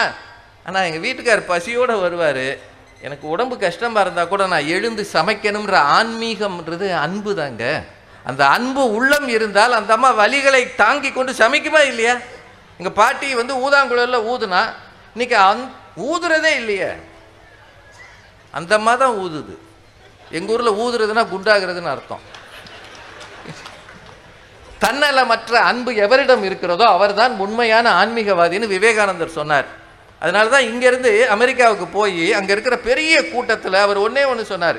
உங்களிடம் இருந்து வேதத்தை எங்களுக்கு அனுப்பாதீர்கள். எங்களுக்கு தேவை இந்தியர்களுக்கு ரொட்டி துண்டு. பசிக்கிற ஒரு மனிதனுக்கு பகவத்கீதை அவசியமில்லை. அவனுக்கு முதலில் தேவை பசியை தீர்க்கிற உணவு. இது சொன்னவர் ஆன்மீகவாதி. அறிவியல் என்ன செஞ்சிருக்கு? எதை எடுத்தாலும் காசாக்கி இருக்கிறது. எதுவும் இலவசம் இல்லை என்று ஆக்கி இருக்கிறது. இந்த மண்ணை கெடுத்து வைத்திருக்கிறது அறிவியல். இவ்வளவு தாங்க அறிவியலுடைய நெருக்கடி. எதை எடுத்தாலும் பிரிக்கிறது அறிவியல் தாங்க. இங்கே ட்ரெயின் ஃப்ளைட்டில் போங்க. இங்கே இங்கேருந்து நாங்கள் திருப்பி போக போகிறோம்ல அதில் பிரிவினை இரு இல்லையா? நம்மளெல்லாம் எக்கானமின்றாங்க ஒரு நாலு பேர் முன்னாடி பிஸ்னஸ் கிளாஸ்ன்றாங்க போயிருக்க இல்லையா? அவங்களுக்கு மட்டும் திரை போட்டு ஜூஸாக கொடுக்குறாங்க. எங்களுக்கு ஒரு வர ரொட்டியை நம்மளை லூஸாக பார்க்குறாங்க ஒரு வர ரொட்டியை கையில் கொடுத்து அந்த வர ரொட்டியை வாங்கி வச்சுக்கிட்டு அதில் பாரதி பாஸ்கர் மேடம் இப்படி பார்த்தாங்க அவங்களுக்கெல்லாம் ஜூஸ் கொடுக்குறாங்க. நமக்கு மட்டும் இந்த ரொட்டி கொடுக்குறாங்க. திருப்பி கொடுத்துருங்கட்டாங்க அது ஒரு மரியாதை குறைச்சதில்ல கொடுத்தாங்களே இவங்க கொடுத்துட்டு வேண்டாம் இனிமேல் இந்த இதில் வரும்போது எதுக்கு வேண்டாம்? அப்படின்றாங்க. அதுலேயே பிஸ்னஸ் கிளாஸு ஃபஸ்ட் கிளாஸு என்னென்ன வச்சுருக்கீங்க? காசுக்கேற்றது ஒரு வசதி. எல்லாருக்கும் ஒரே வசதியாக இருக்குது சார் ஒன்றே ஒன்று நினைவில் வச்சுக்கோங்க. உலகை அச்சுறுத்துகிற நிறைய விஷயங்கள் இருக்குது அதில் மிக அதிகமானது ரெண்டு மூணு இருக்குது ஒன்று மேலே சுத்துகிற சேட்டலைட் பூமியில் அவ்வளவு நாடும் ஏற்றி விட்டான் சேட்டலைட்டு இந்த துணைக்கோள்கள் சுற்றிக்கிட்டே இருக்குது அது எப்போ எது எங்கே விழும்னே தெரியல. ஏன் ஏற்றி விட்டாங்கன்னா அந்த சேட்டலைட்டுக்கு அது தேவை தான் அது இல்லைன்னு சொல்ல முடியாது. ஆனால் அது சும்மா சுற்றிக்கிட்டு இருக்கு. ரெண்டு ஆயிரத்தி தொள்ளாயிரத்தி ஏழில் இந்த மனிதர்கள் கண்டுபிடித்தது பிளாஸ்டிக் நெகிழின்னு சொல்கிறோம்ல பிளாஸ்டிக் கடல்களிலே மலை அளவு குவிந்திருக்கிறதாம். பிளாஸ்டிக் எல்லா கடல்களிலும் ஆழத்தில் குவிந்திருக்கிறதா பிளாஸ்டிக் அதை என்ன செய்யறதுன்னு எவனுக்கு தெரியல. பிளாஸ்டிக் மக்குவதற்கு ஐநூறு முதல் ஆயிரம் வருடமாகுமாம். அறிவியல் அதை செய்திருக்கிறது. சார் ஒரு ஒரு விஷயம். ஒரு முறை வாயை திறந்தால் ஒரு முறை வாயை திறந்தால் எழுபத்தி அஞ்சாயிரம் லிட்டர் தண்ணீரை ஒரு திமிங்கலம் குடிக்குமா? ஒவ்வொரு முறை நம்ம வாயை திறந்தோம்னா ஒரு முடக்கு குடிப்போமா? அதுவும் காப்பி நல்லா இருந்தால் குடிப்போம். ஆனால் எழுபத்தி அஞ்சாயிரம் லிட்டர் ஒரு திமிங்கலம் குடிக்குமா? அந்த திமிங்கலத்தையே பிளாஸ்டிக் உள்ளே போனால் கொண்டுருமா ஞாபகம் வச்சுக்கோங்க. நாம் இங்கே சாம்பார் வாங்கினா பிளாஸ்டிக் பையில் வாங்குறோம். அதில் இருக்கிற சூடு சாம்பாரோட சேர்ந்து அது சாம்பாராவா போகும்? வேறு வேறு வியாதி வரும். அப்புறம் அதை கண்டுபிடிக்கிறதுக்கு ஒரு கோஷ்டியே அங்கே இயங்குதான் அம்மா சொல்கிறாங்க நீ கொடுத்த பிளாஸ்டிக்கில் தானே இந்த வியாதியே வந்துச்சு. வியாதியும் கொடுப்பீங்க கண்டுபிடிக்கிறதுக்கு போவீங்க. பிள்ளையும் கிள்ளி விட்டு தண்ணி தொட்டியில் ஆட்டுற கதை இது. ஓசோன்ற ஒரு ஒரு ப படலம் ஒன்றுமில்லாமல் போச்சு. உலகம் வெப்பமயமாகி மாறி இருக்கிறது. எங்கள் ஊர்லலாம் அடிக்கிற வெயில் தாங்க முடியல. எல்லா இடங்களிலும் காற்று மாசடைந்திருக்கிறது. டிராஃபிக் ஜாம் சென்னையிலாம் வந்தீங்க தொலைஞ்சிங்க. காரையே நிறுத்த முடியாது. காரை நிறுத்துறதுக்கு இடமே கிடையாது. காரில் ஒரு ஆள் இறக்கி விட்டுட்டு சுற்றி சுற்றி வரான். இந்நேரம் கோயிலை சுற்றிருந்தாலும் புண்ணியமாவது கிடச்சிருந்துருக்கும். தெருவை சுற்றுறது பூரா காரை வச்சுக்கிட்டே சுற்றுறாங்க தெருவை. ஒரு விஷயம் கூட ஒழுங்காக இல்லாத ஒரு சூழலில் அறிவியல் வந்து அமைதியை கெடுத்திருக்கிறது. சார் எ- காலையில் எழுந்த உடனே ஆன்மீகம் என்ன சொல்லி கொடுத்தது? பெரியவங்கள கும்பிடு. சுவாமி படத்தை கும்பிடு. ஒன்றுமே இல்லையா? உன் கையவாது பாரு. இப்போ எந்திரிச்சோடனே நீங்களே எதை பார்க்குறீங்க? மனசாட்சியோடு சொல்லணும். ஆ? எல்லாம் எந்திரிச்சோடனே மொபைல். ஜனாதிபதி என்னை கூப்பிட்ருக்காரா பிரதமர் என்னை கூப்பிட்ருக்காரு இவனுக்கு இதான முக்கியம். இவனை யார் கூப்பிடுவா? ஏற்கனவே இவன் பத்து பத்து ரூபாயா போட்டுக்கிட்டு இருக்கான். அது என்ன டாக் டைமா? ஆனாலும் அடிக்ஷன் இல்லை இது. அடிக்ஷன் இல்லை இது. அமைதியை கெடுத்திருக்கிறது. குடும்பங்களில் ஒற்றுமையை குலைத்து இருக்கிறது எல்லா வீடுகளிலும் பிரச்சனையை உருவாக்கி இருக்கிறது உங்க பிள்ளை கையில ஒரு மொபைலை கொடுத்துட்டு ஒன்றும் இல்லை உங்க இந்த மாதிரி பிள்ளைகளை கோயிலில் கொண்டு போய் விடுங்க. அவன் கெட்டு போகிறதுக்கு வாய்ப்பு இல்லை. ஒரே ஒரு மொபைலையும் வாங்கி கொடுத்து ஒரு டூ வீலரையும் வாங்கி கொடுங்க. ஒரு மாதத்துக்கு கழிச்சு உங்களை போலீஸ் ஸ்டேஷன் கூட்டு போயிடுவான். அந்நேரம் பாரதி பாஸ்கர் சொல்லுவாங்க எத்தனை வகையாக இணைத்து இருக்கிறது எங்கோ இருந்த ஒரு பெண்ணையும் எங்கோ இருந்த ஒரு ஆணையும் போலீஸ் ஸ்டேஷனில் இணைத்திருக்கிறது. இதற்கு சாட்சியாக தகப்பனும் தாயும் போய் கண்ணீரோடு நிற்கிறார்கள். எங்க ஊர்ல எல்லாம் போலீஸ் போலீஸ் ஸ்டேஷன்ல இதுக்குன்னு ஒரு டிபார்ட்மெண்ட்டே வச்சிருக்காங்க. ஓடி வருகிறவர்களுக்கு கல்யாணம் பண்ற டிபார்ட்மெண்ட் அங்க ரெண்டு மாலை தொங்கிக்கிட்டே இருக்கு. என்ன கொடுமையா இது? சார் அறிவியலை தவிர்க்க முடியாது. ஆனால் ஆன்மீக உள்ளம். எண்பத்தையாயிரம் ரூபா சம்பளம் வாங்குறாயா? ஐடி டிபார்ட்மெண்ட் இது மட்டும் சொல்லி நிறைவு செய்யுது எண்பத்தையாயிரம் ரூபா சம்பளம் வாங்குறான் அமெரிக்காவில் எங்கள் ஊருக்கார பையன். திடீர்னு அங்கே வேலையை விட்டு போக சொல்லிடுறான். ஏன்னா எப்போ போக சொல்லுவாங்கன்னு தெரியாது. உங்களுக்கெல்லாம் ஒரு விஷயத்தை சொல்லிடுறேன். நூறு பேர் செய்கிறதெல்லாம் ஒரு மிஷின் செய்துன்னு அவர் சிவகுமாரன் ஐயா சொன்னார். இப்போ புதுசாக ஆர்டிஃபிஷியல் இன்டெலிஜென்ஸ்னு ஒன்று வந்திருக்கு. ஏஐ அதை சொல்கிறாங்க ஒரு பொண்ணுக்கு சவுதி அரேபியா சிட்டிசன்ஷிப்பே கொடுத்துருக்கு. ஒரு பொண்ணுக்கு சோஃபியான்னு நினைக்கிறேன் அந்த பொண்ணு. பொண்ணு இல்லை அது. அது ஒரு ரோபோ. அதுக்கு சிட்டிசன்ஷிப் கொடுத்துருக்குறாங்க. ஆர்டிஃபிஷியல் இன்டெலிஜென்ஸ் அது நம்ம பேசினா பேசுது சிரினா சிரிக்குது. எந்திரன் கதை தான் அது. எந்திரன் கதை உண்மையாயிருக்கு. என்ன சிக்கல் தெரியுமா? நூறு பேர் செய்கிற வேலையை ஒரு மிஷின் செய்கிறது. இப்போ நூறு பேர் எங்கேயா போவான் நூறு பேர் குடும்பம் என்ன ஆகும்? பிச்சை எடுப்பானா? பக்கத்தில் நாங்கள் வந்து கொஞ்சம் டீ சாப்பிட்றதுக்கு ஒரு இடத்துக்கு போனோம். அங்கே வந்து அது என்ன சிவ? இங்கே ஒரு ஒரு சின்ன நிறுவனம் இருக்குது சிவபூமியா? ஒரு அறக்கட்டளை. ஒன்றும் இல்லையா? யாரெல்லாம் கைவிடப்பட்ட பெற்றோர்கள் பெற்றோர்களை கைவிட்டாங்களோ வயதானவர்கள் அவங்கள கூப்பிட்டு வச்சு பாதுகாக்கிறாங்க. யார் பெயரால் சிவனின் பெயரால் அன்பே சிவம் என்பதை அங்கே பார்க்கலாம். மன வளர்ச்சி குன்றிய குழந்தைகளை பெற்றோர் கூட யோசிப்பார்கள். அவர்கள் முன்னூறு பிள்ளைகளை வச்சு அவங்கள காப்பாற்றிக்கிட்டு இருக்கிறாங்க. இறைவனின் பெயரால் எப்போதெல்லாம் நீங்கள் நன்மை செய்ய தொடங்குகிறீர்களோ அப்போதெல்லாம் இந்த மண்ணில் ஆன்மீகம் தழைக்கிறது. அறிவியல் என்று சொன்னால் அது வணிகமாகி விடுகிறது. வணிகமாகி போன அறிவியலை வேண்டாம் என்று சொல்லவில்லை. அதனால் சமூகத்துக்கு நன்மையா என்று கேட்டால் காசு இருக்கிறவனுக்கு நன்மை. ஏழைகள் ஏழைகளாகவே இருப்பார்கள். பசித்தவர் முகம் பார் என்று சொன்னது ஆன்மீகம்தான். நடமாட கோயில் நம்பர் கொன்றியின் படமாட கோயில் பகவர்க்கு அது ஆம் என்று சொன்னது ஆன்மீகம்தான். எல்லாரும் இன்புற்று இருப்பதுவே அல்லாமல் வேறொன்று அறியேன் பராபரமே என்று சொன்னதும் ஆன்மீகம்தான். அத்தகைய ஆன்மீகம் எங்கே தழைக்கிறதோ அன்றுதான் சரியான சமுதாயம் உருவாகும். அத்தகைய சமுதாயத்தை நோக்கி நாம் நடைபோட ஆன்மீகம் முன்னே தலைமை தாங்க வேண்டும் அறிவியல் பின்னால் வர வேண்டும். அதுதான் நல்ல சமுதாயம் என்று சொல்லி இவ்வளவு திரளாக திரண்டு அன்பு காட்டுகிற உங்கள் அத்தனை பேரின் அன்பு உள்ளத்துக்கும் ஆன்மீக நெஞ்சத்துக்கும் நன்றி சொல்லி வணங்கி விடைபெறுகிறேன். நன்றி வணக்கம். அறிவு மேலே மேலே மேலே சிந்திக்குது. பொருட்களை உற்பத்தி பண்ணுது. ஆன்மீகம் என்றைக்காவது அடுத்தவர்களை அடிமைப்படுத்த போயிருக்கிறதா? ஒரு உதாரணம் சொல்லுங்க. ஒரு உதாரணம். அடுத்தவர்களை திருத்த புறப்படும். வருத்த புறப்படாது. அடுத்தவர்களை திருத்தும். ஆன்மீகம் நடக்கும். பௌத்தம் புறப்பட்டது. இந்திய சமயங்கள் நிறைய புறப்பட்டது. பௌத்- ஜப்பான் வரைக்கும் இருக்குன்னு சொல்கிறாங்க மகாபாரத கதையும் ராமாயண கதையும். ஜப்பான் வரை போயிருக்கிறது.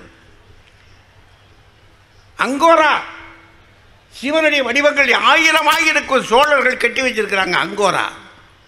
ஆயிரம் இருக்கு. ஆனால் பிறரை அடிமை கொண்டதாக சமயங்கள் சமயம் அடிமை கொள்ளாது. ம- இவங்க ச- சயின்ஸ் அடிமை கொள்ளும் அறிவியல் அடிமை கொள்ளும். இது அடிமை கொள்ளாது. அப்படின்னா அறிவியலை எழுந்து ஏந்தி கொண்டு புறப்படுகிறவர்கள் பிறரை அடக்க பார்க்கிறாங்க. அல்லது பிறரை வருத்த பார்க்கிறாங்க. குண்டு கண்டுபிடிச்ச உடனேயே நீங்கள் பாருங்களேன். இந்த ஒரு கொக்கரிக்கிறது வட வடகொரியாவில் அவர் கொக்கரிக்கிற காட்சியை பாருங்க. ஆ, ஆள் உட்காந்துக்கிட்டு இப்படி ஒரு அரை வெட்டு வெட்டியிருக்காரு. ஆ, அவர் பார்க்குற பார்வையை பார்த்தா அவன் பார்க்குறாரு. இதில் ஒரு அவர் இதயத்தில் சுமந்திருப்பது என்ன? மானுட நேசமாகிய. Workers of all countries unite you have nothing to lose but your chains எத்தனை பெருசாக சொன்னால் மார்க்ஸு? அந்த வேதத்தை படிச்சுக்கிட்ட மனுஷன் உலகத்தையே ஆளணும் அப்படின்றதுக்காக அவன் கையில் துப்பாக்கி வச்சு நான் வச்சிருக்க குண்டு வச்சிருக்கிறேன் விடமாட்டேன் அப்படின்னு சொல்கிறான்னா அவரிடத்தில் கம்யூனிசமும் இல்லை பொதுவுடைமை சித்தாந்தமும் இல்லை ஆன்மீகமும் இல்லை. பின்ன என்ன இருக்கு? அறிவியலை கையில் வச்சிருக்கான். எந்த நேரமும் நம்ம பக்கத்தில் பாகிஸ்தான் எங்களுக்கு எந்த நேரமும் அந்த சகோதரன். சகோதரன். அவங்க கையிலும் ஒரு வேதம் இருக்குது எங்கள் கையிலையும் வேதம் இருக்குது என்ன என்ன பிரச்சனை? அப்படின்னா அறிவியல் எங்கெல்லாம் தவறு செய்ய வருகிறதோ அதை திருத்துவதற்கு ஆன்மீகம் நிற்கிறது. காக்கை குருவி எங்கள் ஜாதி நீள் கடலும் மலையும் எங்கள் கூட்டம். நோக்கும் திசையெல்லாம் நாம் இன்றி வேறில்லை. நோக்க நோக்க கடியாட்டம் என்று சொல்வதுதான் ஆன்மீகம். மனிதர்களை பார்த்து வேறுமை பாராட்டுவதல்ல.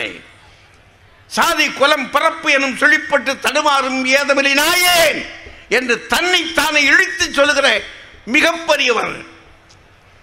ஆன்மீகம் சாதிக்குள் வலைப்படாது. மதங்களில் கடை சாதியிலே மதங்களிலே சாத்திர சண்டையிலே கோத்திர சண்டையிலே ஆதியிலே அபிமானித்து அலைகின்ற உலகி அலைந்து அலைந்து வீணை நீர் அழிதல் அழகலவே என்று சொல்லுவது ஆன்மீகம். ஆன்மீகம் என்பது மானுடத்தை வாழ வைக்கிறது. அவர்களுக்கென்று ஒரு கோயில் தருகிறது. கோயில் சார்ந்த குடிகளை காட்டுகிறது. இதுதான் இறைவன் இந்த நோக்கி நீ போ என்று சொல்லி வழிகாட்டுகிறது. மீதி சண்டைகளை எல்லாம் போடுகிறவர்கள் மூட மனிதர்கள். அவர்களுக்கு அறிவும் வேலை செய்யவில்லை. அவர்களுடைய மனமும் வேலை செய்யவில்லை. அப்படின்னா ஆன்மீகத்தின் எல்லைகள் வேறு. அதனால் பெரியோர்களை உங்களுக்கு ஒன்று சொல்கிறேன் அறிவியலை நேசியுங்கள். ஆன்மீகத்தை பூஜியுங்கள். தொழுங்கள். ஏனென்றால் அறிவியல் நமக்கு புறச்சாதனங்களை தரும். அக வளர்ச்சிக்கு அது ஒன்றும் செய்யாது. உங்களுடைய மனமும் உங்களுடைய உயிரும் பெருமைப்பட வேண்டுமென்றால். இறைவனுடைய எங்கிருந்து இது புறப்பட்டு வந்ததோ அவருடைய திருவடி நீழலை இது சேர வேண்டும் என்றார் இந்த ஆன்மீகம் பெரிதாக வேண்டும் வளர வேண்டும்.